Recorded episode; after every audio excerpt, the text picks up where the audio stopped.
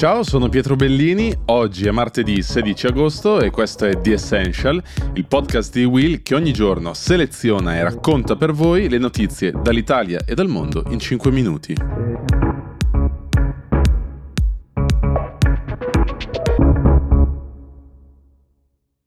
Starebbero migliorando le condizioni dello scrittore Salman Rushdie dopo che venerdì era stato accoltellato da un attentatore durante un incontro pubblico nello stato di New York. Salman Rushdie viveva dal 1989 sotto scorta dopo che l'Ayatollah Khomeini, ossia la massima autorità religiosa e politica dell'Iran, aveva emesso una fatua nei suoi confronti.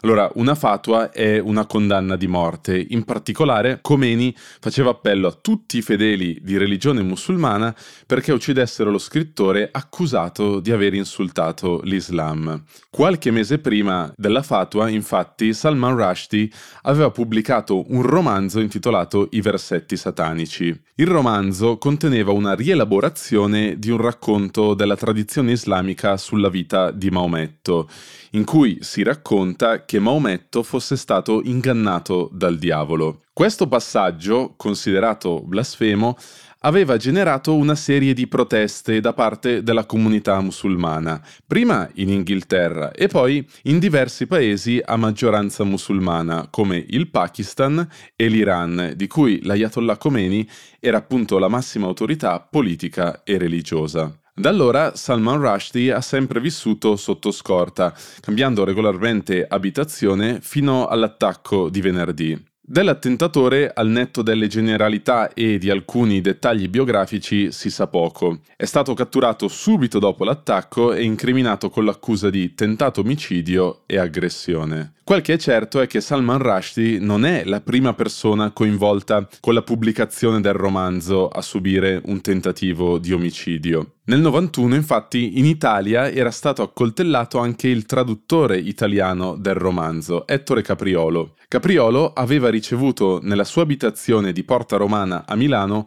un uomo iraniano che si era finto interessato alla traduzione di alcuni testi. L'uomo in realtà sperava di estorcere a Capriolo alcune informazioni sul luogo in cui si trovava Salman Rushdie.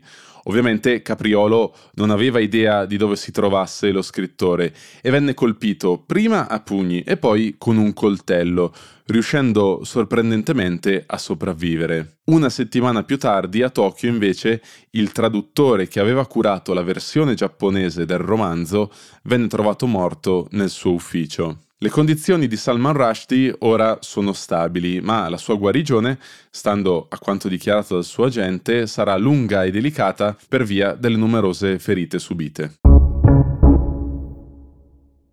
Negli scorsi giorni si è parlato della moria dei pesci nel fiume Oder, un fiume che nasce in Repubblica Ceca, scorre un primo tratto in Polonia e poi segna il confine tra Polonia e Germania fino al Mar Baltico. Cos'è successo?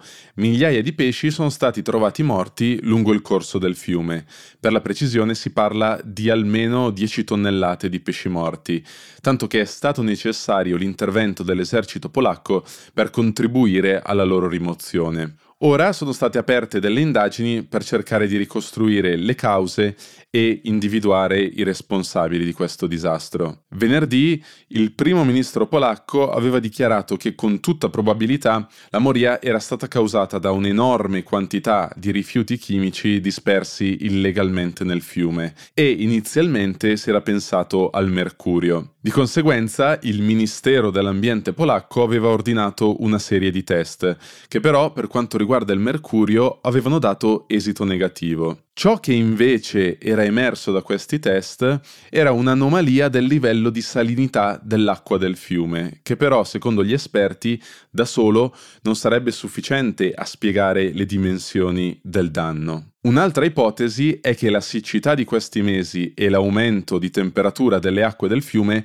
possono aver contribuito a loro volta al disastro ambientale. Da sempre infatti nel fiume vengono gettate acque di scarico che in condizioni normali si diluiscono senza causare danni. Con il diminuire della portata del fiume, però, la concentrazione di queste sostanze sarebbe aumentata, a tal punto da causare la moria dei pesci. Nel frattempo, in attesa di una risposta definitiva, in diverse località sono stati introdotti divieti di balneazione e di consumare il pesce pescato negli ultimi giorni, ovviamente per paura di possibili intossicazioni.